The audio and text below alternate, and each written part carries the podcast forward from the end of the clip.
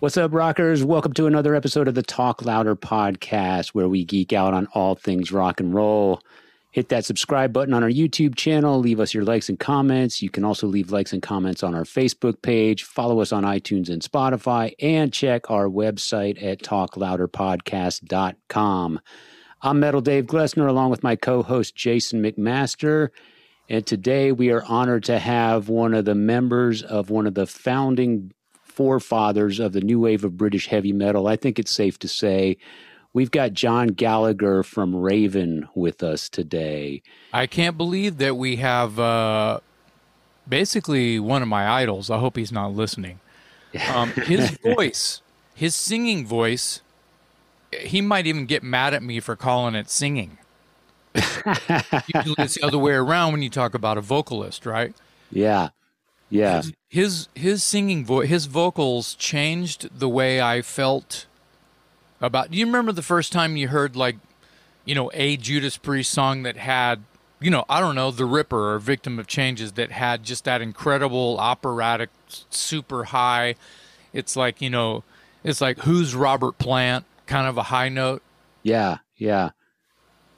Well, that was the same sort of like feeling I got when I first heard Mr. Gallagher sing something that was so far up in the stratosphere that I didn't know that it was a human voice at some point. It got so high, I just didn't know. It's like, well, pretty soon he's going to explode. Yeah, it's going to be a sonic boom, and we won't even hear it as human ears. You know, aliens and small animals will hear it, but no one else will. Yeah. And the thing is he has such a great timbre, like proper singing voice too. It's quite nasal and loud and crisp, like bacon, fried bacon. No, I'm kidding. But it's seriously like it's razor sharp. Yeah. And I don't mean pitch. His pitch is incredible. He's just, no one sings like this guy. Yeah. And so it's a personal honor to have him on the show, as well as an excellent musician. Him and his brother write the craziest hard rock and heavy metal riffs I've still ever heard. They're almost like a prog metal band, but they were so crazy fun type of a thing. Yeah, that you can't really put it in one box. So, well, there's no question their influence. I mean, you ask the members of Metallica, Anthrax, you know, Megadeth, they all respect Raven, and rightfully so. Like I said, one of the early pioneers of the new wave of British heavy metal, and we're honored to have him with us today.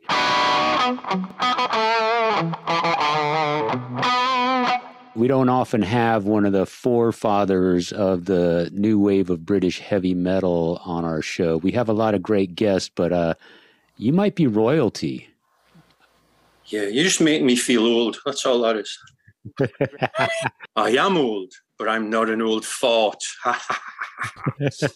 We just interviewed, for an episode, we had Nigel Glockler on the show. Nigel's a great guy. Yes. He's in your neck of the woods, basically, isn't he? Not anymore.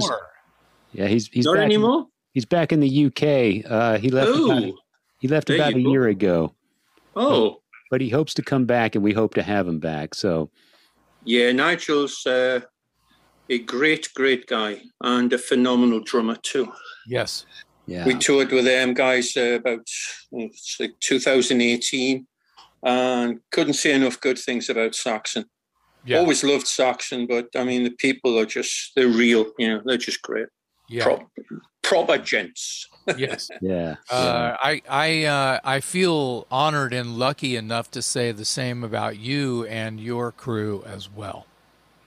See what $20 can get you? Yeah. Right. Hey, let's start off. You're not getting any more. That's enough. That's good. Yeah. Let's start off by getting into, what do you say when I say Neat Records?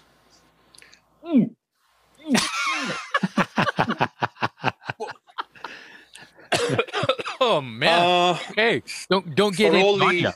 For all the grief and agony and hilarious and non-hilarious stories, you know, we got our break from Neat Records. If there wasn't a Neat Records, it might have taken us a lot longer.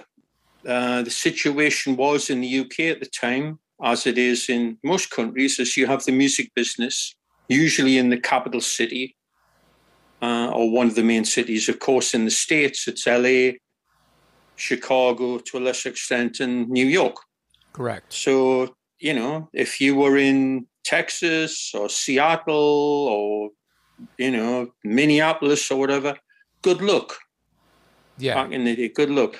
And shrink that country down to the size of the UK. And we were in Newcastle, which is 250 miles away, which if you expanded it out to the States would be like about, you know, 3,000 miles out of the capital city. They don't care. They weren't interested. You had to come to them. Right. And, you know, we learned our trade. We, you know, learned to be a live band. We learned to write. We learned to perform. We did our full thing. And then by chance, a local recording studio did a single for a band called the Tygers of Pan Tang. Yes. They were smart enough to send it down to one of the music papers, Sounds, in London. Yeah. And they loved it and gave it a great review. All of a sudden, people wanted to buy it. And, of course, this was happening here and there all over England. And the manager of the Tigers came up to me after a gig and said, love the show. How would you guys like to do a single with Neat Records? And we're like, let me think about that. Yes. How old were you at that time? That was our sideways entrance into it, you know? So Tiger's manager approaches you after a gig and you say, yes, I would love to record a single. Was that Don't Need Your Money, Honey?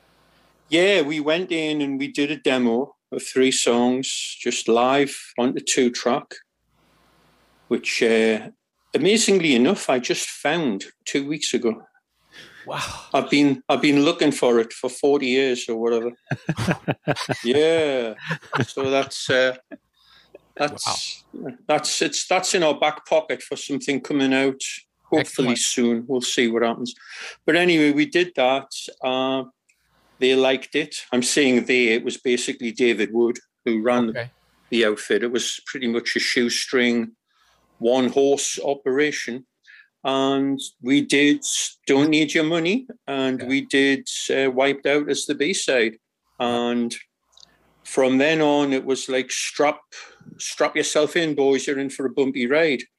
Yeah. We went from playing clubs to, in a space of like 2 months, to playing with Whitesnake and Motorhead and Iron Maiden and Ozzy Osbourne and all this stuff, you know.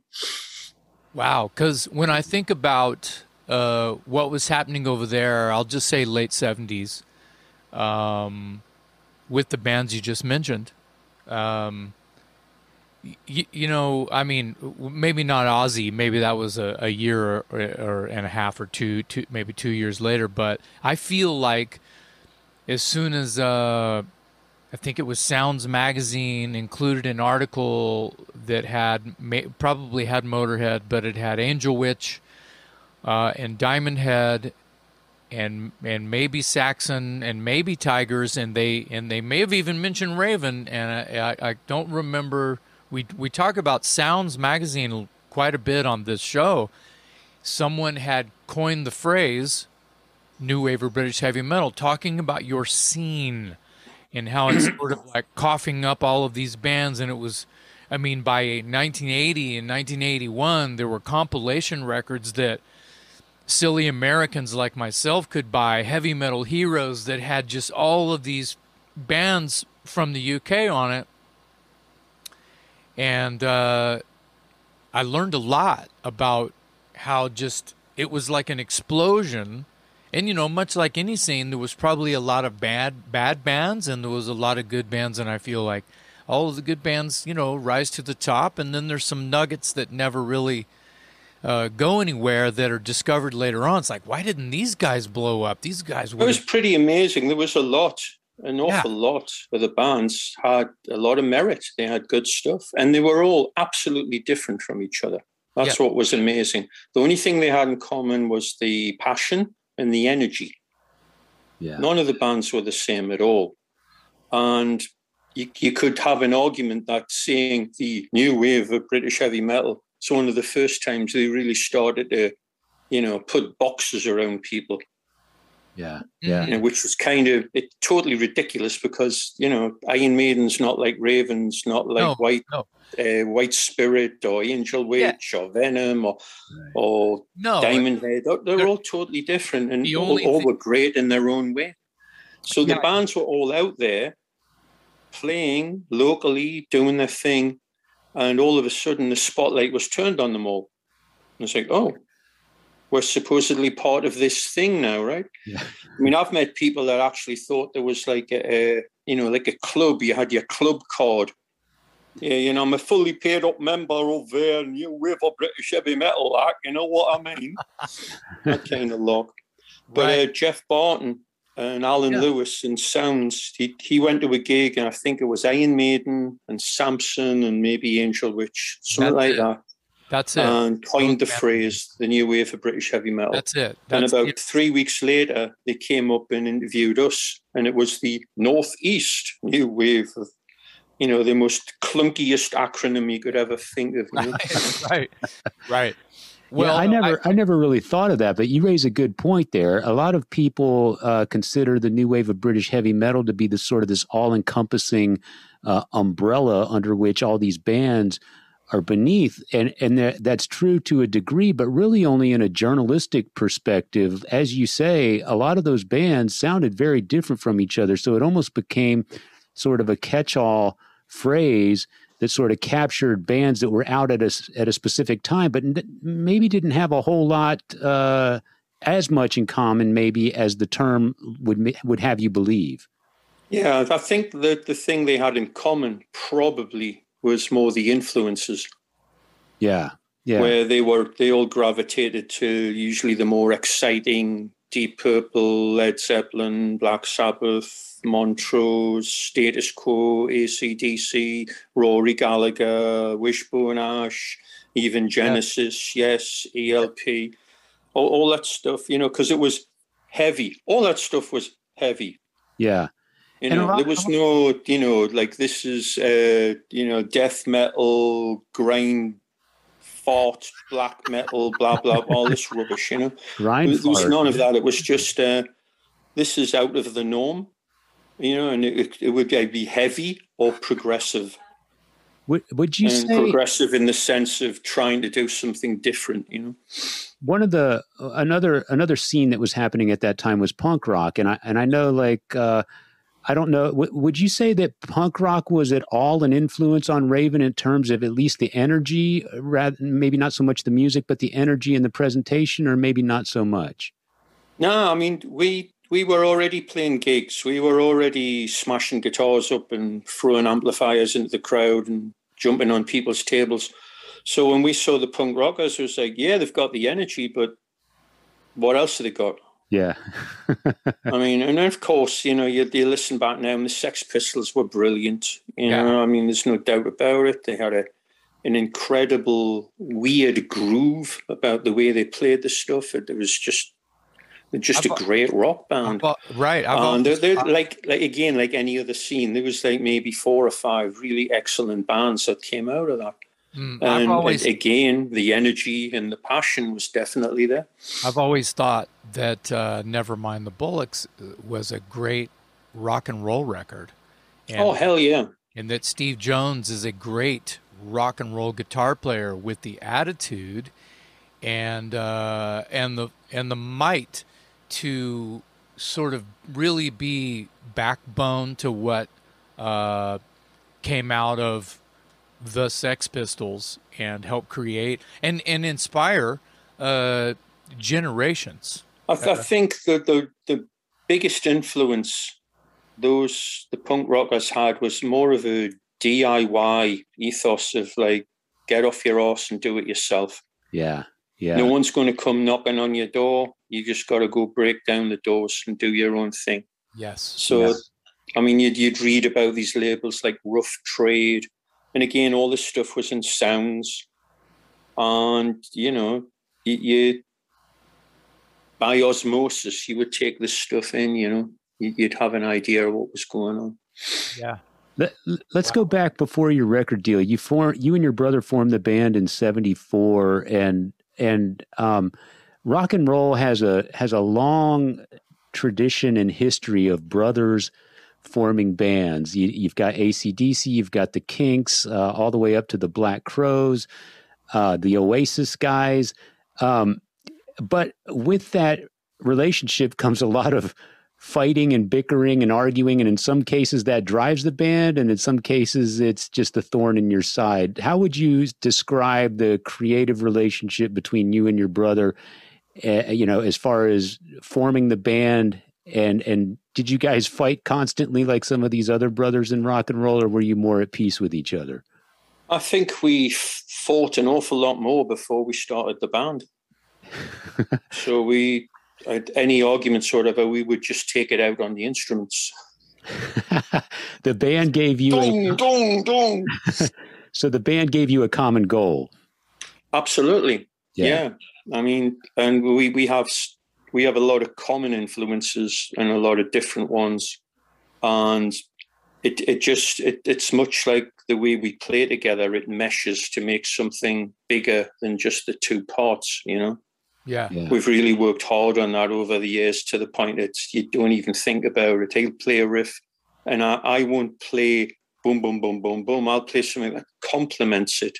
Correct. That's got music in it, and it's like another part of the riff, the other side of the coin, you know. And and it's, you know, we only have two instruments like that, and so between the three of us, we've just had to, you know, you orchestrate. You try to make more out of what you've got, you know. Yes, yeah. And a lot of dare I call it power trio, but a lot of that where there's only one guitarist. A lot of the great bands work that way, where you're orchestrating the parts of the song, so everyone's just not. I mean, if the singer sang the same note the bass line is and the same note that the guitar is chugging on, that's not even a song. That's just you know, everyone following the leader. Right. But of course, we started as a four-piece and played as a four-piece right up until probably late 1979. I never knew that. Yeah, Paul Bowden started the band with us. He was right there up until 1979. And, you know, he played guitar very like Mob, very tight rhythm. The two of them were totally locked in, you know, trade solos and what have you. And he quit, and we got another guy in, and it didn't work. And we got Rob in on drums, and he was just like, this ain't working. We got to tell this guy to go bye-bye, you know. Mm-hmm. So I drew the short straw and told this gentleman that his services were not required. And then we looked at each other, the three of us, and went, this is going to be fun. We're going to try this. And said, yeah. And instantly, it made each of us such a better musician. I'm so glad. There's absolutely no safety net. Yeah. You look out for each other. You have to cover an awful lot more sonic real estate. And, you know, if you screw up, it's dreadfully obvious, you know? Yeah. Yes. But the opportunities to make music and to go off and do that thing you were talking about, almost like the jazz thing where the song's going and no one's playing those notes. Everyone's playing around those notes. Yeah. So the song's there and everyone's playing around it. And that's where the magic is, you know? Yeah. Yeah. That and the ability to improvise and make stuff up on the fly, either for writing or actually on stage. It's so much easier to do that in a three-piece situation. You got Rob Wacko Hunter. What year was it that he had to go out? And is it true that he got a job engineering for the Marcellus brothers? In a studio, like engineering jazz records. Is that true? Technically, yes. That's true. Wow. He quit in 1987. Okay. And, you know, he told the roadie to tell the manager to tell us. So you know, we were like, what? So we weren't happy, but you know, that's all water under the bridge. We've patched things up with Rob, and you know, we're totally, you know, I understand. You know, he felt at the time he just had to get out of it. Okay, it was too much circus. There was too much drinking, and it was just, you know. And he was married with a kid on the way, so you know, he did what he felt was right. He obviously didn't do it though the way he would have done it now. Yeah. But, you know, being a, what were we at that time? Like 27, 28-year-old. I mean, you know. Okay. Men, when they're 27, 28-year-old, might as well be 12, you know. As most women will agree. Yeah. Well, was he planning on moving to the States? Does Rob live in the States? Yeah, we all live in the States. We all lived in the States since like 84. Wow. Okay. So not long after you got your Atlantic deal? Yeah, well, we came over in maybe January 84 with the idea. You know, we came over lock, stock, and barrel with all our equipment and everything to tour until we got a major deal and got a major agency, like a, you know, booking agency deal. And it took most of that year. And, you know, we went home for Christmas and we came back, and then we went home for Christmas and we came back, and, you know, eventually it was like, oh, I guess we're living here. Right. So let me ask you, as a native of Britain, what was your first impression of America when you came here? I would imagine it was a bit of a culture shock, was it? Oh, absolutely. This was like TV come to life. Weird. Yeah.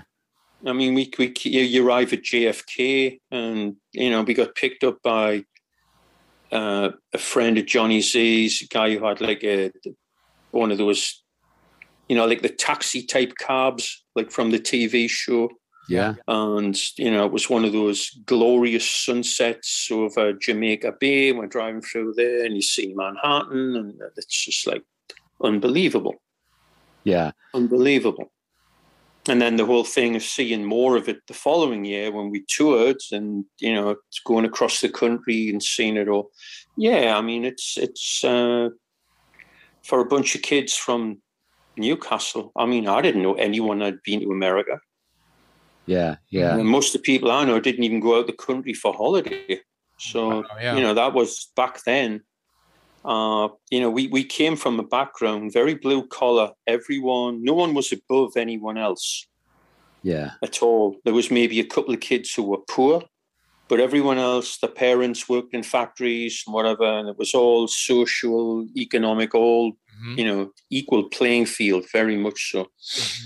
Yeah. So to come and see, you know, come to America and actually see people, some people with a greater, you know, lifestyle and a lot of money floating around here and there, that was quite eye-opening as well. Yeah, I would imagine so. You know, it's the story you tell via Dave's question makes a lot of sense. When I landed first time Heathrow and see London the first time, it's very much like, wow, this is just like the postcard, you know. So there was a little bit of that going on when I were to visit, you know, new places like that. I feel like when Johnny Z picked you up, were there plans to? There were already plans in place to tour the All for One record? Well, what had happened was he'd got in touch, and Dave Wood said, I've got contact from this guy who says he's got the biggest import record store on the Eastern Seaboard in the States. He wants to bring you over to play a show. We're like, and the problem is what? Yeah, let's do it. And then it was like, you know, we got like 4 or 5 other shows. You know, you can be playing with Anvil. Like, excellent, let's do it. So we came over and played the show, the Halloween Headbangers Ball at the St. George's Theatre in Staten Island, New York, which was amazing. Then we played like 4 or 5 shows with Anvil around the tri-state area. And it was like, we'll come back next year and we'll do a full tour, do a headlining tour. Correct. Excellent. You're legendary for not only for your own career and making your own mark, but you brought, I mean, you had Metallica as your opening act on the Kill 'Em All for One tour.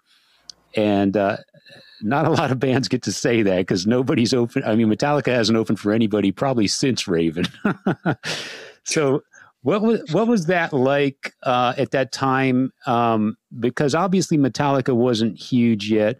And, you know, on this show, we talk a lot of times about how when bands are touring together, there's this misconception that you spend a lot of time hanging out and partying and all that stuff. But the bigger the bands are, the less likely that is. However, I'm going to argue that maybe back in 1983 or 84, whenever this tour was taking place, you guys maybe did have a lot of time to socialize together. Did you guys sort of have a camaraderie during that tour? Oh, yeah, very much so. I mean, it would be hard not to. I mean, it was 17 people in a 6-berth Winnebago, yeah. Basically. I mean, you know.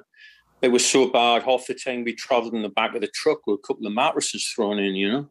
Ouch. Yeah. But no, we got on with them great. I mean, they were kindred spirits. We were a gang. They were a gang.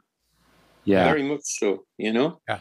And, I mean, it was interesting to see that they soaked up. I mean, Lars is a very smart gentleman, and he was watching. He watched everything and listen, learn. Ask questions, you know. They did all that because there's a radical departure from their first album to the rest of their career. Yes. Yeah. There really is, you know. And a small part of that is from them watching us. Yeah. A small part as far as arrangements, as far as how to perform and interact with an audience. You know, yes. This was their first tour. They hadn't played an awful lot of shows, but, you know, they were quick studies. Yeah. Put it that way. But it was great. It was great having them. You know, like I said, I mean, that's the best impression is they were a gang and people love a gang. Yeah. They hate the, you know, here's the superstar with the, you know, the guys who clock in to play guitar and bass, drums and keyboards, you know, the bought and paid for. Right. People want a gang. Yeah, yeah. And, you know. How long was that tour and how much of the United States did it cover? It was about 6-7 weeks. We started off in Jersey, went into New York, went up to Connecticut, Boston, up to Buffalo, Rochester, which was with Motorhead, which was hilarious. Yeah, so Motorhead were touring, so, you know, we just slotted in as openers for Motorhead. Oh, yeah. The show got cancelled. I remember we were hanging out somewhere in upstate New York at a hotel. I've got lots of silly photos. Then we went to Chicago, which was phenomenal. Hung out in Chicago for a few days and for some reason drove all the way down to Arkansas and played about 3 gigs in Arkansas, which was very strange. And that was a very off-planet part of the tour. Yeah. So Chicago was, did you play the Metro, right? That's right. Yeah. And then Arkansas, did you play like a gutted gas station or two, or were they proper venues? We woke up and came out and we were in a huge natural bowl with a stage at the bottom with totem poles on it and insects the size of small helicopters. And it was called, I kid you not, Bald Knob Amphitheater. I've seen that on the tour posters that you can, you can see. Yeah, I recall that, Bald Knob. Yeah.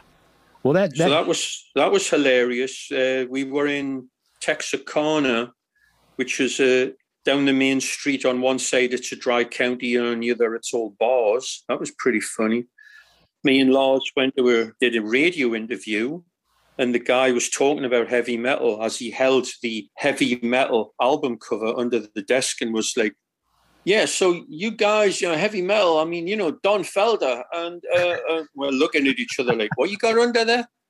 And he pulled up the heavy metal. It's just, no, that's we're talking like Motorhead, Deep Purple, Led Zeppelin. Come on, what's going on here? Yeah. Well, that tour also brought you to Texas, correct? Well, that was right after that. And there was some entertaining Texas shows. Tarrant County Amphitheater. 10,000-seat amphitheater with about 300 kids in there, and we had gear to play small clubs. And the guy's like, I just heard you boys sold out Madison Square Garden. Is that right? No. And we're like, who told you that? Yeah. So that was kind of ridiculous. And yeah, we also, Fort Worth. Somewhere further west, we were setting up in the doors. This place kind of looked like a church, you know, with the big doors at the back. The doors bust open, just like on TV, and a phalanx of freaking coppers came out, the police with pump-action shotguns. This woman at the front with a mirror, you boys need to pack up your equipment and leave town immediately. And we're like, yes, ma'am, no problem. Wow. Wow. Welcome to Texas. Anyway, they caught somebody smoking pot somewhere around, and it was probably one of the kids hanging around outside. But we played a few shows in Texas, and it was great. Obviously, it was awesome. I want to. This is my cue. I want to jump in and say there's a little bit of a story. I'll try to make it quick. I got to Austin from South Texas in like 80, maybe summer of 81. And I made friends with people opening a record store. It was an independent record store, of course, called Waterloo Records. They weren't open yet. I made my way through the front door while they hadn't quite opened yet. And they were very nice people. They wrote down everything. They said, what do you like? And I said, I like Motorhead. I basically new wave or British heavy metal stuff, and you know, whatever was happening. This would have been in 81, 82. So, you know, a year into my relationship with this Waterloo Records, you know, they see me come and they got the new whatever it is. I walk in. And, you know, and I bought a few Raven records from this place as well. But I walk in, and so I already had everything Raven had done up to that point. It's 83. I walk in. They say, you got to hear this, and it was Kill 'Em All. And I said, oh, that's awesome. So, you know, that was brand new. The next time I walked through the door, they show me a poster. They go, look at this. And the poster is framed and on the wall above my office desk right over there. I won't turn my camera. And it's Raven. And it's, you know, All for One. It's got the photos from the back of All for One. And I'm like, oh, shit. And I look down, and it's Metallica, the band that they had just turned me on to 3 weeks prior as the opening band. And that was Wednesday, August 24th, at a club called The Nightlife in Austin, Texas. You guys did an in-store, and in this Bible here are all of my Raven records autographed. I won't break them out one by one because then that would take all day, but you signed everything. You know, they had like the little baby plastic pool of ice and beer, and only like 15 or 20 headbangers came in, and you guys and Metallica are hanging out, and it was just the greatest eye-opener and game-changing moment that it's like, you know, like pimple-faced, blue-collar, you know, lower middle-class kids can play rock and roll and do something with themselves and not be druggies and jailbirds and assholes if they have this music in their life, because this means something to them, and it creates passion and drive for other things. And I want to thank you for installing that. The show that night was incredible. You know, I mean, I met James that day. I went to San Antonio, which was like the day after or the couple days later, and I was treated like you guys knew me forever. Called by my first name, exchange of addresses, pen pals, the whole thing. That right there was what heavy metal in America, the underground tape trading thing, which we talk about all the time, is how a lot of people heard about you and Raven and Metallica and a lot of the bands that you've been mentioning from the UK, etc., as well as the American metal movement. And this would have been between 81 and 84, 86. I mean, I still know all those people. Yes. Brian Lew. Yes. Ron Quintana. Yes. Bob Muldowney, rest his soul, but John Errigo, who worked with him, still a great friend of mine. The Midwest Militia. You know the people from the Midwest Militia? Yes. Yeah. There was the fanzines everywhere, and like you said, those people, they were like hellfire preachers. They spread the word. Yeah. Yes. They really did, you know. Let's talk about your singing style. You don't get mad at me for calling it singing. You've lost that love and feeling. So the fact that you can even do that when people would hear a Raven. As I was going to Strawberry Fair. I know. So the fact that you can even do that, and then the Righteous Brothers tune, and then hear you do what you do with your own music. It's inhuman. I was saying earlier that aliens and small animals might be able to hear some of the notes if you sang any higher. Obviously, you know very well placement of rubber bands or tight pants. Yeah, I have these. They're like thumbtacks that go into my underwear.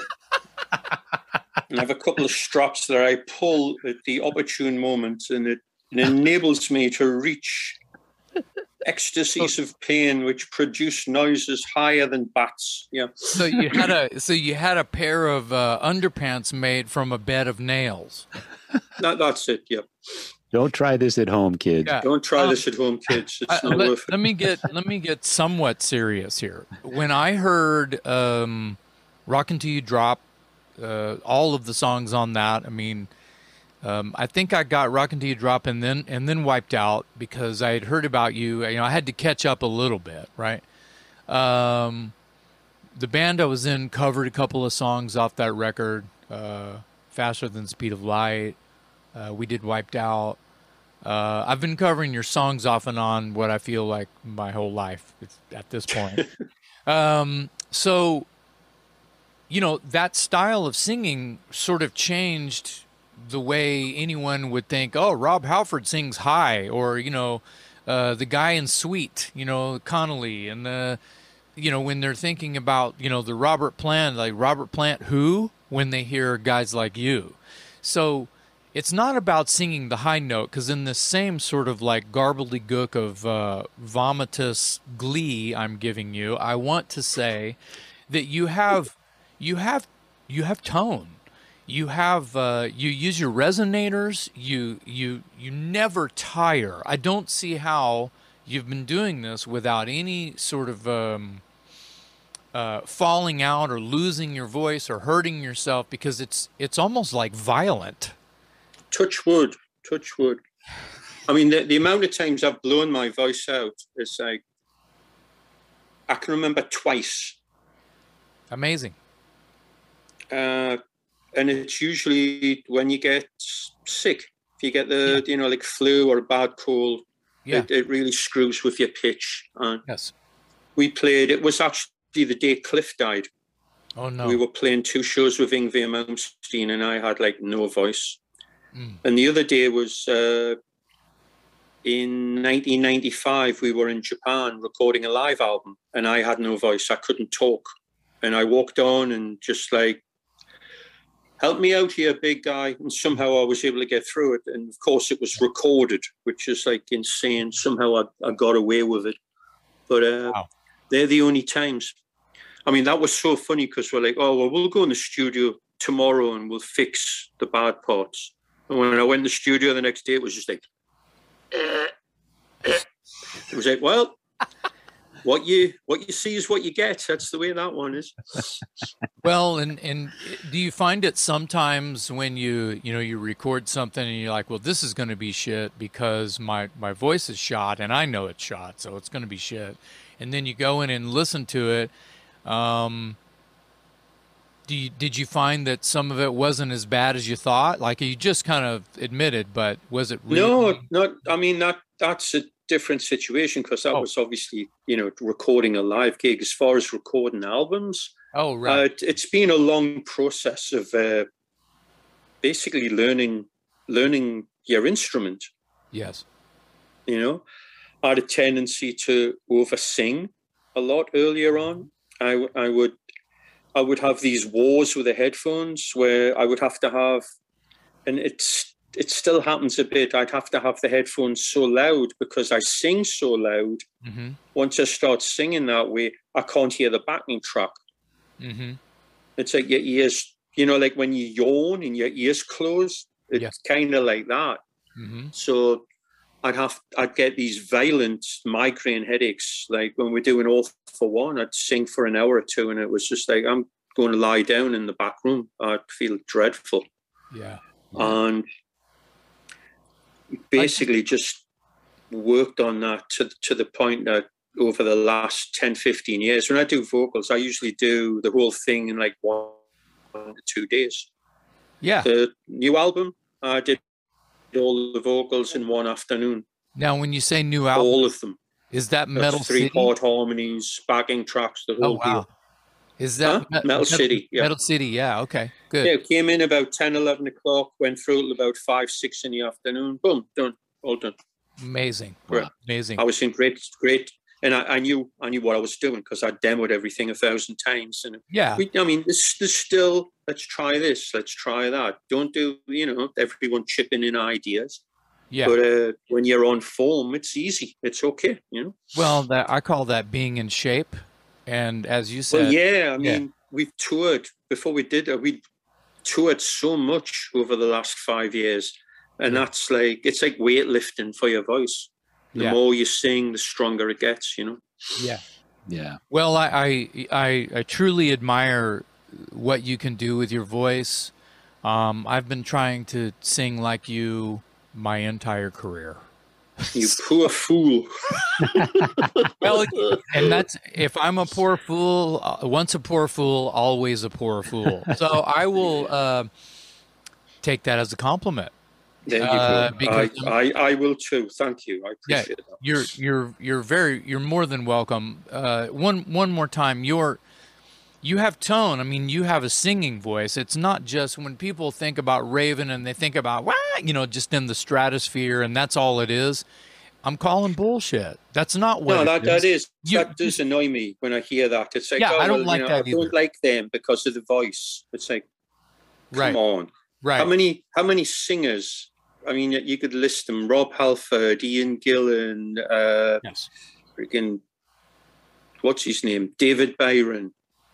Arthur Brown, for God's sake. Yeah. They all, they're like, it's like a guitar. You don't play one or two notes all the time. Right. There's a palette. I have the ability to do that. So I will use it occasionally. I don't use it all the time because then it would get annoying and stupid, Right. Well, but, it bothers me. It bothers me when they say the people I grew up on. I'd hear Ian Gillan. I thought it was phenomenal when he'd do like "Child in Time" or "Highway Star" and just go off and jump that octave up there. Well, that's a major influence between him and Plant. I think that those guys kind of set the bar for a style. And I always had a theory that, you know, that type of application to a high-energy rock song, which is, of course, blues-based, but, you know, the drums are loud, the amps are loud. You know, if you're singing, you know, John Lee Hooker, ho, ho, ho, ho, it's hard to project that when you're singing down here. So yeah. you crank everything up the octave without blowing your voice out. You have a certain, you memorize how much air you need to get the job done and create the tone and the energy the song is asking you to create over the top of high volume. And that creates that higher octave. And there you have rock and roll music. Yeah, it's just one of those things. It's like flash guitar or flash bass or flash drumming, and it's almost like flash singing. Yeah, you're going to put a little bit of icing on the cake there occasionally, you know? Yeah. What about your whammy bar bass? How many people in the world have a whammy bar on their damn bass guitar? How many people? What have I got here? 1, 2, 3. I've got 4. Okay, show off. I know you. Okay. But how many? Oh, now he's going to give us one. I'm going to show you. It's actually missing a string at the moment. But, I'm not even surprised. Is it there? Yeah, there it is. There it is. Wow, that's infamous. Wow. Ta-da. Wow. That's a piece of artillery. That's the infamous. Yes, it is. And now I've actually, you're getting an exclusive here. An exclusive. I've built this bad boy here. Can I get it out? I probably can't, but it's worth it, so wait for me. There it is. There. Stay there. Move this. He's getting like a tour of his whammy bar bass collection here. Where else are you going to get this? I love it how he's like digging around. Oh, where is that damn thing? Yeah, he might find another 40-year-old demo tape. Let's hope so. Here on Talk Louder. Can you come back to me? There you are. There it is. Oh, yeah. What a beauty. I built a clone. Yes, you did. With a different kind of trim on it. Yeah. So what was your... Over here, just to show off a bit more, here's a flying V I built with a trim. Too much. Yeah. Too much. Whammy bar bass. What was the inspiration? What was the inspiration for the trim? Are you a frustrated guitar player, or where did this come from? No, I always played guitar, but my brother's first guitar had a tremolo on it, and my initial thing was like, well, why doesn't a bass have a trim? I can play solos. Why not? I can do that. Right. So it took a long time. When I had the bass like this one, which is on Wiped Out, kind of. Yes. One of these guys. Mm-hmm. Yes. Oh, nice. I used to string it very, very light. I like that. As I've done for years with all my guitars. And I could bend behind the nuts and do whammy type stuff with that. But at the music store in our hometown, they got a new guy in doing repairs and stuff. And I just had that... the Red Explorer I made, and I just started bugging him. I goes, can you make a trim for this? Yeah. Goes, yeah, I don't see why not. Let me think about it. Came back a few days later. He says, yeah, I've got it. Bring your guitar in. Let's put it together. And we kept breaking bars, of course. So he got a chrome vanadium screwdriver and turned that into the trim bar, which it's still on. And... Oh, there! I had just more expression for solos. Yes. Yeah, we use it occasionally in the middle of some songs. You'll hear it on, like, "Give Me Just a Little." It's at the beginning of Chainsaw and stuff like that. But usually on solos, because it's just fun to manipulate those notes. Everyone hears the bass is boom, boom, boom. But I bend, I put vibrato, and of course, the crazy stuff of that. That goes the whole reason between everything is just to be as unconventional, as ridiculous as possible. Yes. Yeah. Yes. So that's just why we end up with stuff like, can you see that? What am I looking at? What do you got? 8-string. Oh, an 8-string bass. 8-string bass. Uh-huh. Yeah, I've made a couple of 8-strings recently, which is nice. So I've got a few of those bad boys. So and I've been playing them since 1980 as well. They're all over those early albums. Yeah. So just to give a different sound and just to add some pizzazz, you know. So as a bass player who's sort of taken an unconventional approach to the instrument, and as someone who toured with Cliff Burton, what was your impression of Cliff? Because he wasn't your standard bass player either. No, Cliff was a kindred spirit. I've had people ask, what was it like to play with Cliff Burton? I says, well, you got to understand, like in 1976, I was playing a Perspex see-through bass with a violin bow and a fuzz wah pedal, playing solos. So, I knew all about what Cliff was doing. Yeah, right. But Cliff, that's not to take away what Cliff was doing, because Cliff was a great player, a smart musician. Yes, and we'd sit and play off each other, and talk about music. He knew his stuff. He was really cool. I remember one of those Texas shows. There was an opening band who I can't remember, and they had an unconventional bass player too, who played bass solos. And the three of us were talking, saying, "You'll never see another show like this, where each band had a bass solo." Wow! Wow! I wonder what band that was. I don't know. Wow. And the gig was kind of like a theater type of place. Mm. It might have been Austin. It might have been San Antonio. I don't know. No, in Austin. Lost in the mists of time. Right. It was only, in Austin, it was only you guys and Metallica. Okay. San Antonio was Randy's Rodeo, wasn't it? May have been. No, that was Daddy's. I seem to remember it was the show that the Pantera boys turned up at some point. Or they were supposed to, one of the two, something like that. Early version of Pantera, correct. There are, in the Dallas-Fort Worth area, there are some unconventional bass players. More than one. I don't know if they have whammy bars, but there is some crazy over-the-top bass playing going on in that area. Yeah, I mean, that's like the musicianship coming out of there. People like Eric Johnson and... Yeah, the guys that's played with him and Stevie Ray and all that stuff. I mean, obviously a lot of blues bass, but just phenomenal musicians. Correct. Yeah. Yeah. I want to throw in. That's all amazing stuff, and thank you for sharing. I think that you've given even Raven fans who are might be listening information about. Why and what, whammy bar and style and musicianship and just being as over the top, no pun intended, as possible to just create different sounds to your music that, in my book, just create what Raven stands for. Well, I mean, it's you have I think like different instruments have different music in them. Yeah. Which is why I'm a terrible collector, seller. Me and my brother went through so many instruments, we could have opened a warehouse. But, I mean, my latest one right here is a one I picked up. It was a 5-string bass, but somebody converted it into a 6-string bass. Oh. So I've tuned it like a guitar, but an octave below, so I can do chordal picking and weird stuff, as well as just play it as a bass. Yeah. It's just something different. So, there's... Like I say, there's something different in every instrument. So you pick that up. I pick one up and, here's a riff. Boom, let's record that. Here's a riff. So buried in riffs. I wanted to throw this out. I recently picked this up from you guys. Party Killers.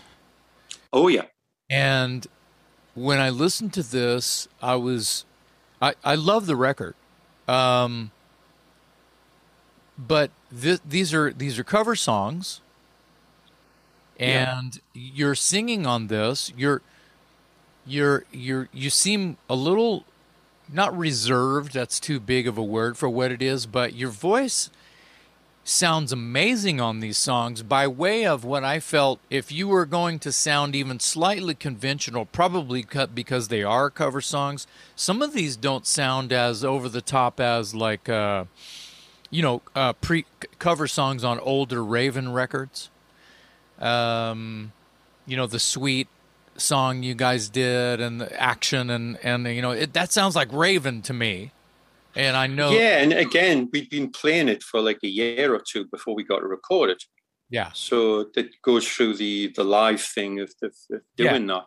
This was literally, we've got 3 days. What do we know? Let's, you know, throw this thing together and just have a lot of fun doing it. I mean, some of the songs that were on there, I mean, Joe was like, let's do this Edgar Winter song. We're like, what? What? Yeah. Never heard of it. So, Queen of My Dream. And it came out okay, you know. No, the Nazareth one. I didn't even remember the Nazareth one off the Razamanaz album. I remembered other songs. So Too Bad, So Sad. Obviously, something like Fireball. Yeah. I mean, I love Gillan, so even for me, I sound pretty like Gillan on there. It's pretty close. No, that's what I'm saying is tonally, you sound amazing. I mean, you're. I don't want everyone hearing me say this. I'm not. And in a lot of them, it's not trying to cop what the other people are doing, but a bit of that comes in, like the Slade one. Yeah, I'm trying to sing like Noddy Holder because he's brilliant. So why not? Well, and he kind of set the bar. He's one of those guys that set the bar for what would become. Oh, I mean, that guy got a voice like a foghorn, for God's sake. Come on, man. I feel like Brian Johnson was even as early as Geordie Days was. I saw Brian with Geordie doing Black Dog. Wow. It would have blew your head off. I'm sure. Oh my God. Anyway, I just wanted to bring up this Party Killers record because I love the record. I think it's very a different thing for you guys. Let's talk about Joe Hasselwander. When did he come into the fold as drummer for Raven? Well, Robert left, and there we were stuck in upstate New York thinking, well, what do we do now? Was Joe so let's audition some drummers. Was he doing Pentagram? He was playing in Savoy Brown. Oh, wow. Wow. Okay. Yeah, a version of Savoy Brown called the Kim Simmons Band, which was a little more like a hair metal take on it. Okay. Which had Jimmy Coons, who's when we're Cactus, singing. Duck McDonald, who ended up in Blue Cheer. Wow. And the last version of Blue Cheer. Yeah. Chris Romanelli, who was playing in the Plasmatics when he was 16-year-old. Wow. And Joe. So we were in this house that we were staying in, upstate New York. These two girls had this huge house, and they used to rent out apartments to musicians. So we ended up there because it was cheap, and we were on tour all the time. And we knew Joe and Jimmy and all them guys and hung out with them. So we knew, you know, he liked the same kind of music. So we were trying people. And, I mean, we tried the guy from Celtic Frost. It was a bust. He had no background on what we liked at all. It's like, play some covers. Do you know Born to Be Wild? He goes, no. Yeah, well. All right. That's not a good start. Was that Reed Mark? Yeah. Yeah. Okay. Wow. Which is very strange because he looked like a bigger version of Danny Spitz. He looked very strange, very weird. Yeah. Anyway, great drummer in his own thing, but just didn't fit. So we were supposed to have even AJ from Twisted was supposed to come by, but he never turned up. And wow. So somehow it just was like, well, why don't we try Joe? We've seen Joe play. Joe's a great drummer. Why not? Yeah. So we booked some time in Bearsville and brought him down and did a demo and stuff. And it was great. And just said, yeah, let's go for it. We had a bunch of songs written. So we booked a studio in Utica, New York, because we certainly didn't have the budget to do Bearsville again. That was like crazy money. And got Joe in and off we went. You know, we recorded the album, immediately went out on like 4 or 5 dates and found out what a complete lunatic he was, you know. What record was that? What was Joe's first? That was Nothing Exceeds Like My Breasts. That's right. I mean, like excess. Yeah, that's right. That's right. I was lucky enough to see you guys with Joe one time in Austin with Night Demon. And I believe, all right, yeah. I believe that was the first time. God, it was years ago now. I believe that was the first time you guys had returned to Austin since the 80s. More than likely. Yeah. Yeah, more than likely. Yeah. I remember doing it with on the Wasp tour. Yeah. Yeah, I think you guys played the Austin Opera House a couple of times. I saw you guys there. I think that would have been 86, I think.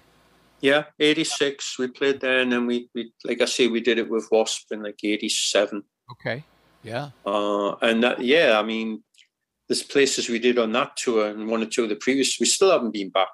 You know, America is large. We're working on it. Yeah, yeah. We're working on it. It takes a little bit of time. At least we were before the political items removed by the auspices of the radio show happened. So, yeah.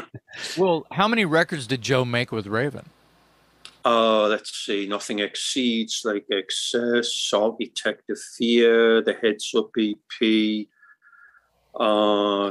Party Killers, Glow, the live album in Japan, Destroy All Monsters, Everything Louder, One for All, and Walk Through Fire, and Extermination. I mean, he was with us for like 30 years. And Party Killers. And Party Killers, yeah. That's...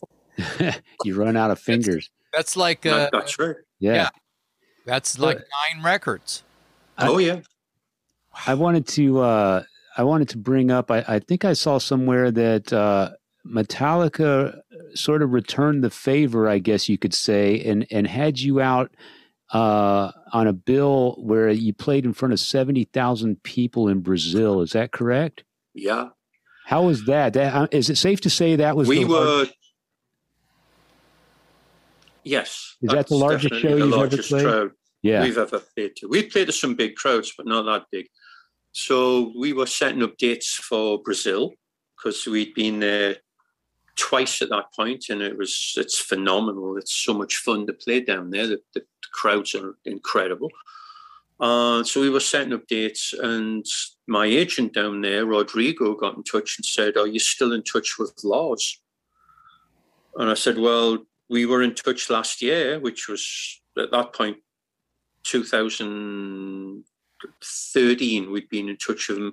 He very nicely shot some video for our DVD talking about the Kill 'Em All for One tour and stuff. Mm-hmm. And I hadn't been in touch with him specifically, but with his, you know, the Metallica Club intermediary and all this stuff. And, you know, he was very nice to do that. So he said, I says, "Well, what's the deal?" He says, "Well, if you're in touch, ask them if you can open for them.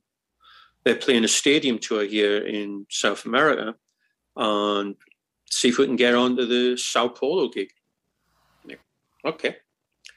So like, "Hi, this is John from Raven. Can you ask Lars if we can open for them?"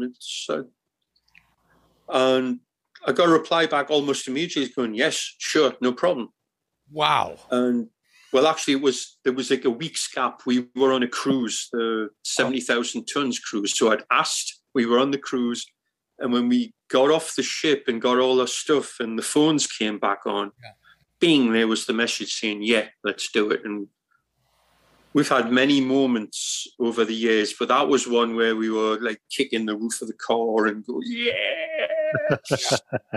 and then thinking, "Yeah, it'll never happen. It'll fall apart." And, you know, all of a sudden I'm getting phone calls from Live Nation going, "Yeah, Mr. Gallagher?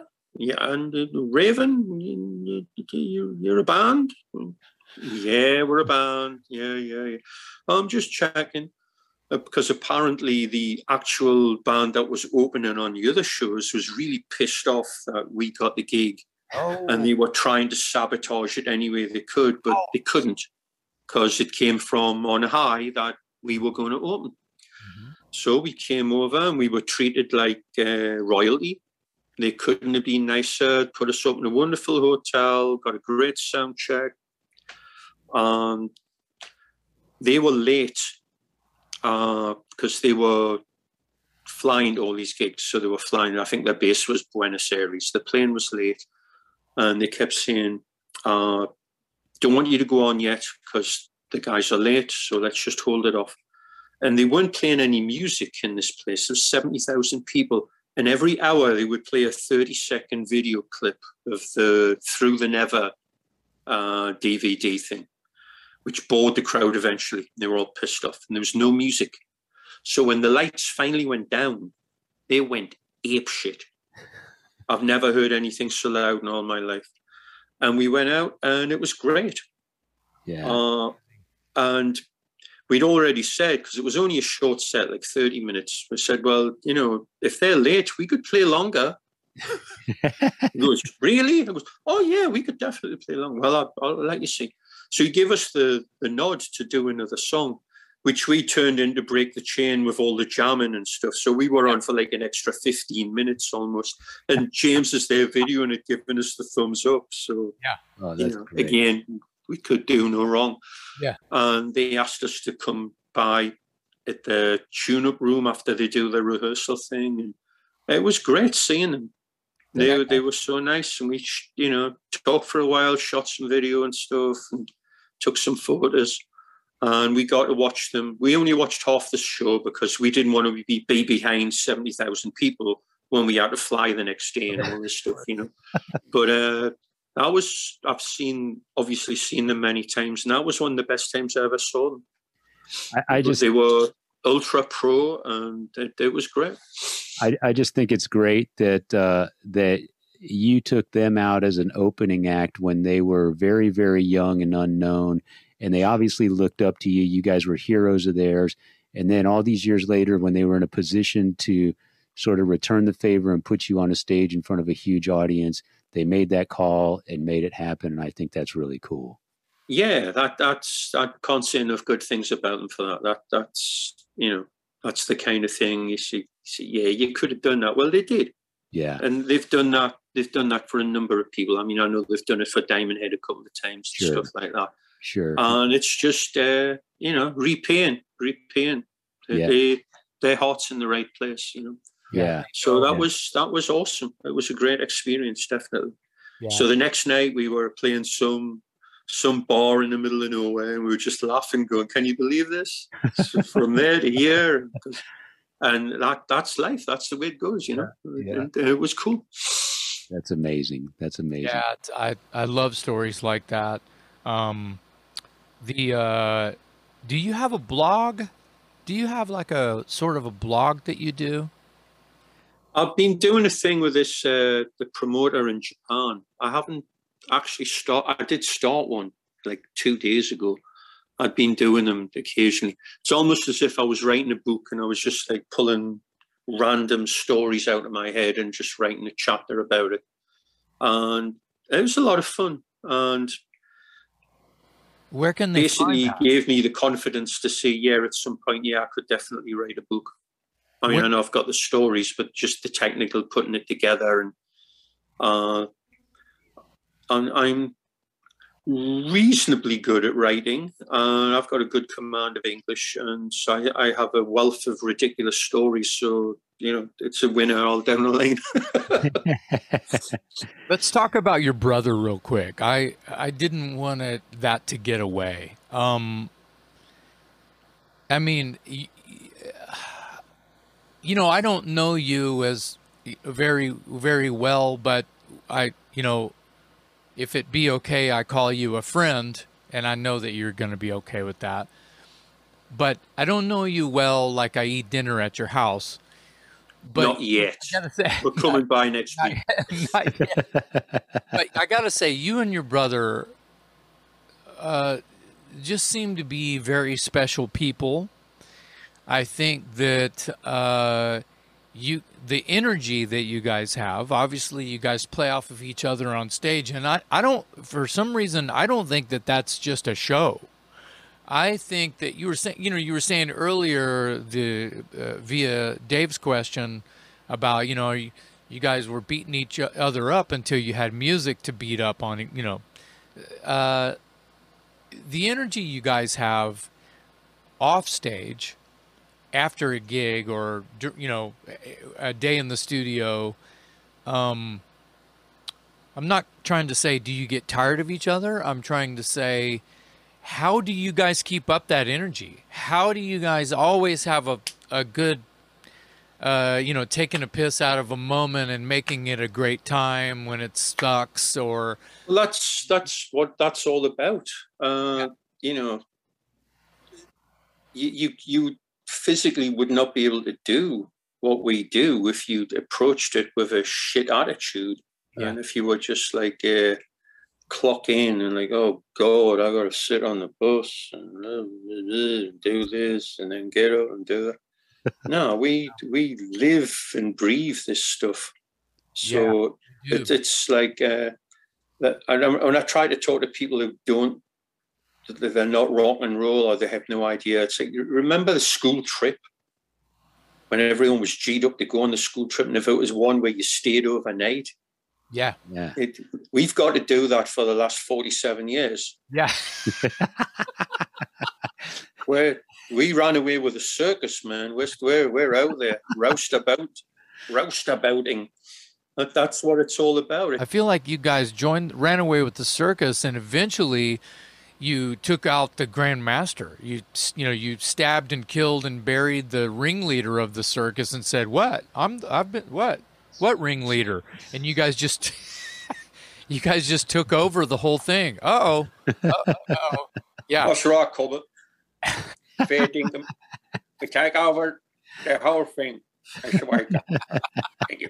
That's what I'm talking about. Where is your brother right now? He is over at the house where I was. Oh, okay. All right. We're renovating this property out here. Oh, cool. Cool. So we make it look nice and then burn it. Yes. Just for the hell of it. Are you guys in? You guys are in Virginia, correct? No, actually, I'm down in Florida. Oh, really? Oh, yep. You pulled up state. Do you still have family in Virginia? I don't own nothing. Please. I do not have the proverbial pot to urinate into. Wow. Yeah, I was divorced 4 years ago, so there you go. But I'm doing good. Yeah, I'm all good. He's still got his bases. I've got lots of bases. Yeah. They're multiplying.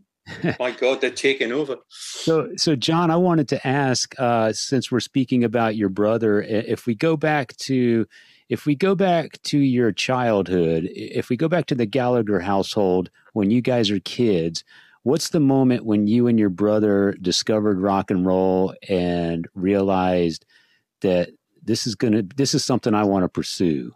What was the moment? Well, it's two moments for that. One of them was we went on holiday to Spain in like 72, maybe 71, 72, which was a big deal.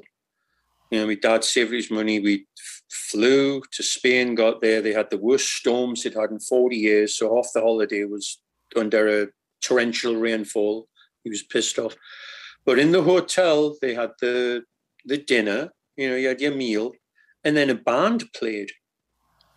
And they had masses of equipment. And the guitar player was playing a Strat, and he had a coiled cord, and he was playing with his teeth and behind his back and the wah-wah pedal, and they're doing the whole Hendrix trip. Wow. And we were just like... So Mark got a classical guitar because we were in Spain. And we got it back, and we'd be borrowing it, fighting over it. I'd be tuning it down because I wanted to play bass.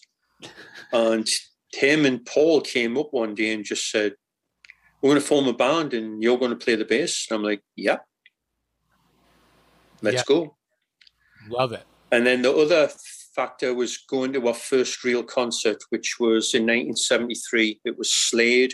And the opening band was the sensational Alex Harvey Band. Oh, yeah. And between those two bands, we were ruined for life. Faith Healer, The Temptation of St. Anthony. The whole deal, man. Phenomenal. Wow. He walked out. The crowd couldn't have cared less. Mm. And by the end, he had them in the palm of his hand. And then Slade were just phenomenal as well. How do you think, what is your version of, let's talk shop. What is your version of, you know, okay, you walk out and you give a gung-ho and then no one responds. They might, half the crowd's got the back to you. They're waiting for the headliner. How does John Gallagher of Raven turn that around and put them in the palm of his hand by the end of your set? I just wanted to hold these up real quick, these Alex Harvey records. I'm sure you have these. The live album's the best, man. That's the one. Yeah, I got to get to live. It's always the live records. So how do you do that? You just, I mean, we used to play the clubs, the working men's clubs in the northeast of England, and the audiences were vicious but fair. So they'd hate you until they liked you, and when they liked you, they'd love you. To this day, you know. Wow. So we'd go out and we played. There was, football rivalries. You'd go 10 miles south, and there was the Sunderland fans who hated the Newcastle fans. So the compere would go, and here's the boys from Newcastle. So immediately the crowd hate you. Yeah. And then they'd have beer mats. I've always told this story, and they put requests on the beer mats. And usually the nearer Sunderland, the more the requests said, fuck off, you know. Instead of smoke on the water or bad boy boogie or whatever, you know. Yeah. So you just, you got in their face, and if they didn't like you, you made them hate you more. Yeah. Well, and then you just wind it up, and you just be as obnoxious as possible. Sometimes there's nothing worse than getting no reaction. You always want to get a reaction. And hopefully a good one. If you get a good one, you can just stoke those fires and just, get it going, man. That's a great way to just explain it in sort of a layman's terms. You want to see a masterclass in that? There's a DVD out called Queen Rocks Montreal. Yeah. From 1980. And Queen go out and they're playing this stadium. Oh, it's an arena, right? It's maybe a 10,000, 15,000 arena. Okay. And the crowd are rubbish. They're absolutely awful. They're totally disinterested. And you watch Freddie Mercury just beat on these guys from start to finish until he's got them in the palm of the hand. And that's a band at that level that had to do that. It's just phenomenal. Wow. It's phenomenal. I can't believe Queen had an audience in 1980 that was disinterested. Yeah, it's just like, and they just hammer. They hammer down all the way through. Wow. I've seen that happen. There's a... it's the mark of a great entertainer to be able to do that. It's just like, you're in my house and you're going to have a good time. Yeah, I've seen. And if you're not going to have a good time, I'm going to beat you on the head until you do. You know? Yeah, I've seen Danko Jones do that. Seen who? Danko Jones. Okay, I've seen Saxon do that. Biff's a great stage master. He's done that before too. I've seen that, and it's the mark of a great entertainer, and it's sadly lacking in a lot of acts these days. They don't have that. They've never went through that apprenticeship. They've been very lucky. It's just like, oh, yeah, well, our record's popular, and just walk out and everyone's like, eh. Yeah. There was a punk rock band based in Austin, Texas for years, and they relocated to San Diego. They're called the Lower Class Brats, and their very first album was called Rather Be Hated Than Ignored. Oh, yeah. And I thought that was brilliant. And that sort of sums up what you're talking about. Yeah. Oh, yeah. we famously played a show in Sunderland at this club called the Old 29, which was, you could barely walk because your feet would stick to the carpet, And it was basically two doors. The stage was basically, we were on the floor and the equipment was up on this glorified window ledge, pretty much. And a punk band called the Angelic Upstarts, who famously used to kick a pig's head around on stage. There was a song about a cop killer or something or whatever. They cancelled the show, so all their fans came to our gig. And it was just like, and you got these guys like this close in your face, Yeah. and we just made it happen. Yeah. Wow. Angelica. That's a great story. Yeah. That's a great story. That band, I've heard of that band before. I couldn't name you any songs. Yeah. Another good example of that was on that Kill 'Em All for One tour. We played Oklahoma City.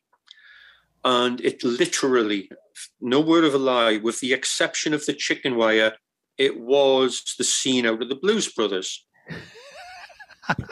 When they're doing the Bonanza theme and all that nonsense. Yeah. It's what it was. Metallica were on there. They were throwing shit at those boys like you wouldn't believe. And they just like cracked and they were just like huddled around the drums, hiding. Couldn't wait to get off. Wow. So we come on, they're doing this shit. I went jumping on the tables, kicking their beer over. Is that all you got? Like, come on, man. We've played in the northeast of England. Don't give me this shit, please. Yeah. And they loved it. And then they threw more, just like the movie. It was ridiculous. It was so stupid. Yeah. Attitude is everything. Yeah. Oh, yeah. Yeah. I remember at the Austin show, Kill 'Em All for One tour, during your set, there was a bit of a mosh pit type thing. And I got the feeling that you know, I feel like Lemmy felt the same way about this, you know, this dancing going on, mosh pit, right? While you're playing music that, you know, you obviously have passion for, that you sweat blood to bring them, and you're working hard up there, and they don't give a shit about you. They're dancing, mosh pit, right? Yeah, absolutely. We hated that. And yeah, I was going to say. We really saw it when we came to California and people kept getting up on the stage and we would just stop. Yeah.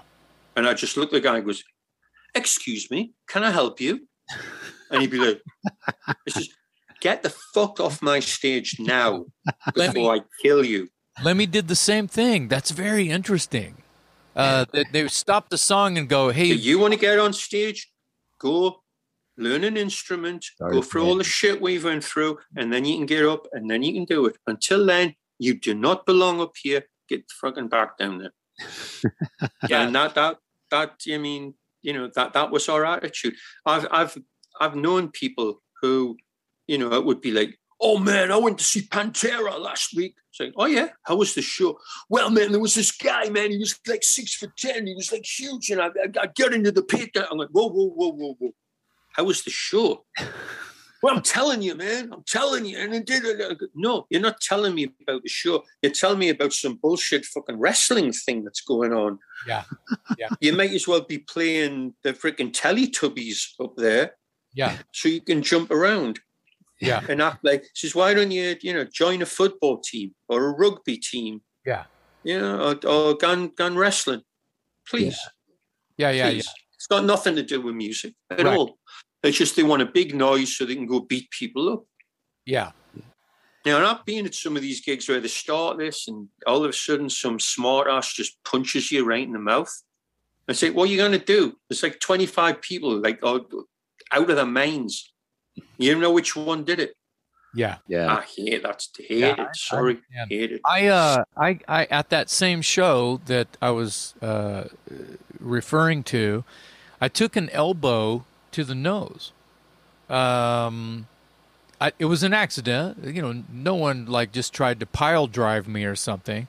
And you know, to be truthful, you know, the show wasn't sold out. It was a You know, the club held maybe 300 to 400 people, and it was maybe half full, and we were all happy to be there, and everyone was celebrating the idea of this like life-changing experience in Austin, Texas, in you know, summer of 1983, seeing this incredible experience, and some of them like, "What in the hell is this?" They don't even know what they're seeing, and there was it was a group of us. I'd say about half of us knew the world was changing after this moment. Back to my thing. Sorry, I had to glorify again because it's no. It's a very, very big deal. Anyway, it took an elbow to the nose and it took me out. I was like, okay, I'm you know, because I'm singing along with Raven and I can't believe my eyes and ears and da-da-da-da-da. And I turn around and doosh, I'm like, uh-oh, okay, lights out for a second.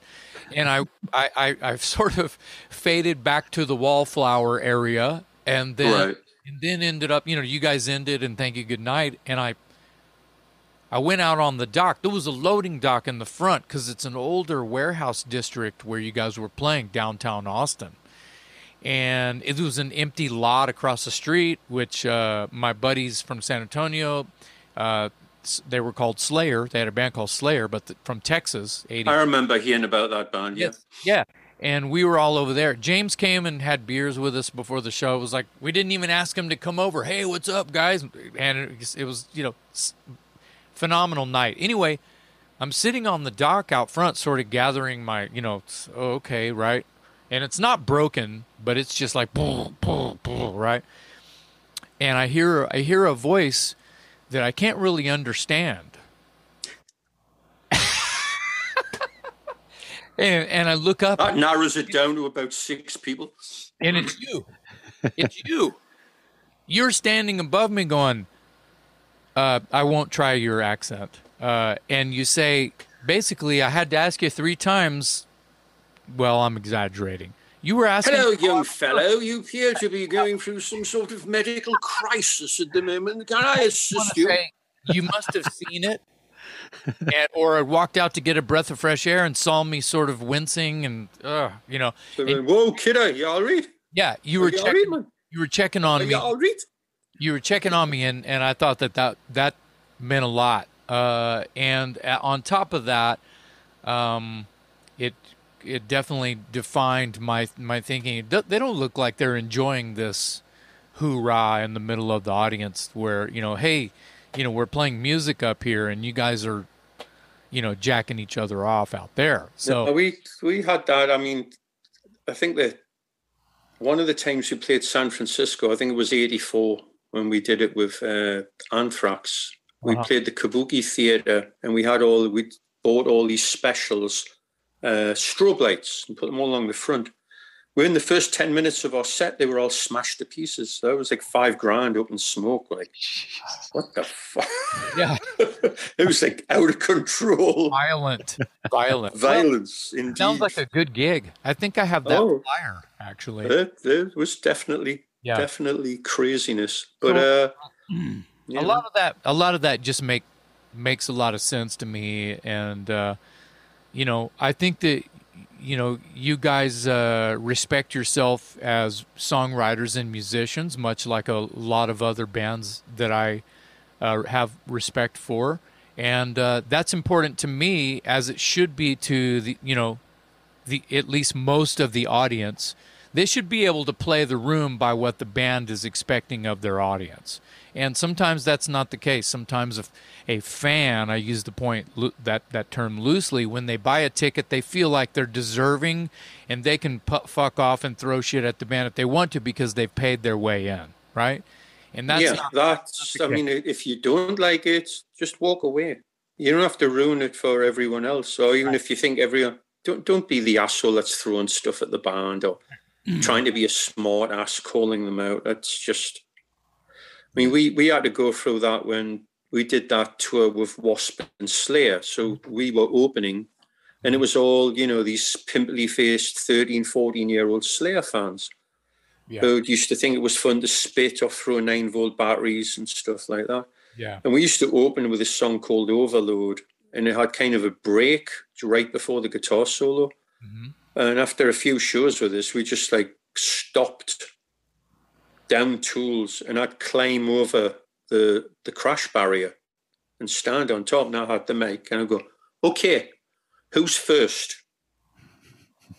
I'll beat every one of you pimply faced motherfuckers right now, one at a time. Who's first? Wow. And they'd back off. They'd think these guys are out of their fucking minds. We're not going to mess with them. And they'd back off. Yeah, this Englishman's going to take out a stick and take us all out in one kung fu swipe here in a second. Yeah, I mean, the whole concept is, of course, absolutely ridiculous, but just because somebody was calling them out, they go, oh, you know? Yeah, well. It's totally ridiculous. Yeah. So, you know, The most recent was a tour in, when was it? It was 2016, same tour you'd seen us when we played Austin with Joe. We played a show in Reno, and they were literally building the stage. Like, what the hell? So we went away, we came back, it was finished. They had like shag carpet on stage. Oh. So halfway through the gig, Mark trips and just goes, you know, like a bowling ball straight into the drums. Boom, it's all gone. Wow. Takes like 10 minutes to set everything back up again. I mean, and this guy keeps getting on the stage and he's taking selfies and he's getting his friend taken and he thinks it's clever. And at the end, he's up there jumping around with us. And it's like, yeah, off. Mark's like, get off. So he pushes back and goes, what do you mean, get off? Uh-oh. Let me show you. Yeah. Down tools. Between me and him, I just remember seeing this guy flying through the air, landed on his back 6 foot down like a crushed bug. The funny thing is, through the website, over the last, was it now? It's about 5 or 6 years ago. I still get the occasional email from some guy who's pissed off about that. Oh. Wow. I want to throw this in. Let's talk about Mr. Mike Heller. Yes, Mr. Heller, the whirling dervish. Unbelievable person, unbelievable drummer. I don't even remember when it was, but it was long before his now years with Raven. I recorded with a young Mike Heller. I don't know if he's told you that story. I think he was at college and he had this prog metal band, and they made a video of the song I recorded.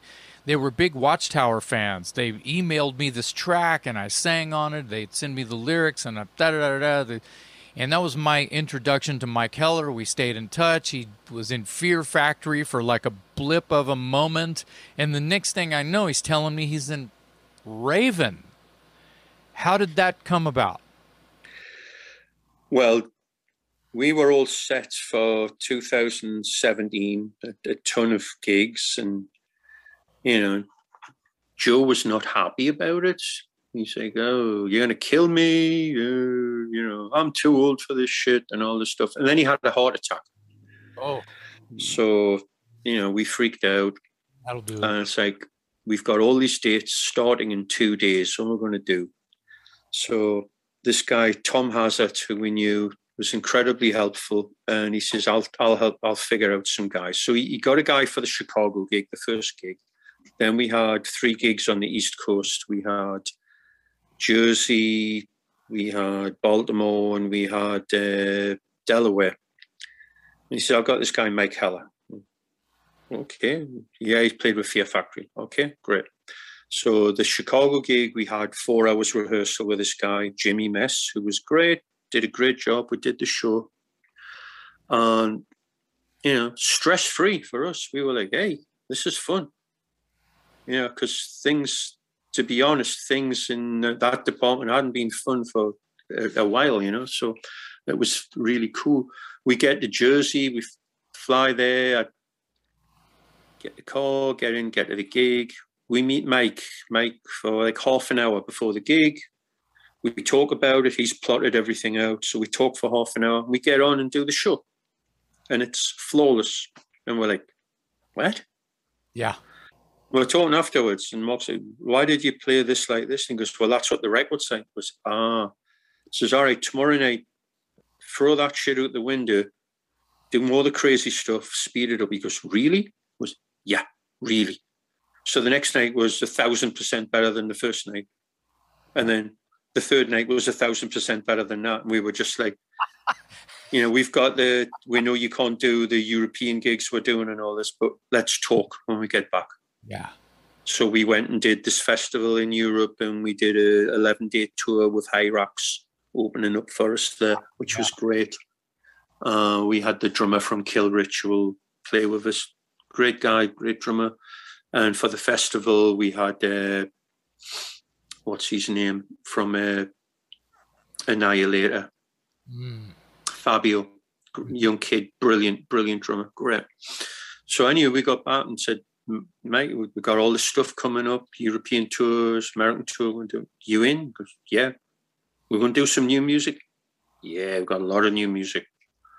And that year, that point was what, June? We did 150 dates from June in 2017. Wow. That's a lot of work. That's the most dates we'd ever done, ever. Yeah. And it continued like that until the P word happened, you know? Right. Well, I'm extremely happy that you found your guy and that it was... No, because he's got the best attributes of Rob and the best attributes of Joe, but he's got his own crazy take on it all. And he's technically formidable, as the Europeans would say. Yeah, but he's musical with it too. And it's just... it's great to be around someone who's positive, 100%, and just gung-ho all the time. Yes. And it's, you know, you can hear it in the record, in the Metal City record. It's just like, yes. You know, we knew it would be good because of the material. We'd written the material. We knew it would be good. But putting him on board just took everything, oof, like a rocket ship up to another level, you know. Are you going to do any catch-up anytime soon as far as touring and October finishing out some I should be hearing any day now about what's going on with that, so we're doing a festival in 2 weeks in Belgium, the Alcatraz, which is excellent. We're looking forward to that. And then October, it was going to just be 4 or 5 dates, but we just told the agent, blow it out. Let's go for it. Let's make a real tour. It's been too damn long. Let's do it. Are you headlining a festival in Chicago? Yeah, at Reggie's. That was the first gig that was coming up, and we had a few around there. And it was just like, well, it's a long way to go just to go there and then come all the way back here. Let's put a gig on the way up and a gig on the way back, and maybe we could add a lot more gigs. Because it's what you do. I just want to say this has been an incredible journey. I feel like we could talk another 2 hours. I wouldn't want to do that to you, but listen, I cherish you, and you are a major game-changing musician. Your band is a game-changing band. Your style is bar none, never boring, never holding back. I don't know how you do the vocal stylings that you do. It's an incredible conversation that we've had here today. And where can people buy all your stuff? It's available everywhere, right? Are any of your records out of print? Yes, some of them are out of print, and I'm working very hard to getting back the rights to everything. Yeah, basically. Well, we started. There are certain multinational corporations who don't want to part with certain rights, even though they're supposed to under law. So I'm looking at alternate routes of doing it, but I really want to do the full box set deal on all our early albums. And like I was mentioning earlier, we've got some phenomenal extra material and stuff, and you know the. People can have like essays or whatever, video people talking about it. We've got the photographs. We can make it a real immersive experience and do it right, you know, do it right. Yeah. I get really disappointed when I see somebody license, you know, Rock Until You Drop for the 400th time. It's just the same. It's like no different than last time. So, you know, we have a circus full of stuff for just about all these records, which is really, I keep finding great stuff. Like, you know, I found a tour rehearsal from 1985, board recorded all the way through. It's like, what? Yeah. A demo from 1978. Wow. Yeah, you mentioned that. You know, listen, going, what the hell is this song? Who's this? Right. Studio talk from the Stay Hard album. Wow. Just Mark going off. Mark, when he's doing guitar solos, he'll go off and do comedy, and it's just priceless. Wow. Yeah. Absolutely priceless. It's the funniest shit you've ever heard. I'm not. I mean, just for instance, the one stupid one on the Packers back stuff. He's there, and we're all in the control room. He's just like, "Thank you. It's really good for you all to come in and tune into the radio tonight to listen to the show. We really appreciate it. And if you tune in tomorrow night, you're a fucking idiot." Well, I think that should be our outro for Talk Louder. Oh, it's just silly, just very, very silly stuff. Good time. But you know, that's you know, we have that childlike ridiculousness about it, but we're deadly serious about it at the same time. You know. Yeah. Yeah. Well, John, I want to echo what Jason said. We really appreciate your time today. The history that you have is just incredible. You've been so influential on so many bands that we've grown to love. And there's a lot of people out there that love a lot of bands that don't even realize they were influenced by Raven. So hopefully this podcast will educate some people because you're certainly worthy of that recognition. And we wish you the best of luck moving forward. Hopefully this tour comes together now that hopefully the pandemic is taken over. Yeah, we got that all happening, and I'm writing like a fiend. We have like 30 odd songs for the next record already, and I'm so excited and can't wait to get them put down properly. They're just game changing, great stuff. So when we get that one out, let's come back and talk about it. Oh yeah, we'd love to, and hopefully your tour will bring you through Texas, and maybe. Oh yeah, man, hope so. Get together. I'll let you know. Yeah, please do. Jason, any parting words? Mr. Gallagher, my respect. Thank you. I thought you were going to say, "Where's the $20 you owe me, you bastard?" There you have it, folks. In the mail. Checks in the mail. Well, there you have it, folks. Another great episode. Thanks to our very, very, very special guest, Mr. John Gallagher of Raven. On behalf of my co-host, Jason McMaster, I'm Metal Dave Glessner signing off. Thank you for listening to another episode of the Talk Louder podcast. Thank you, gentlemen. It's been a pleasure.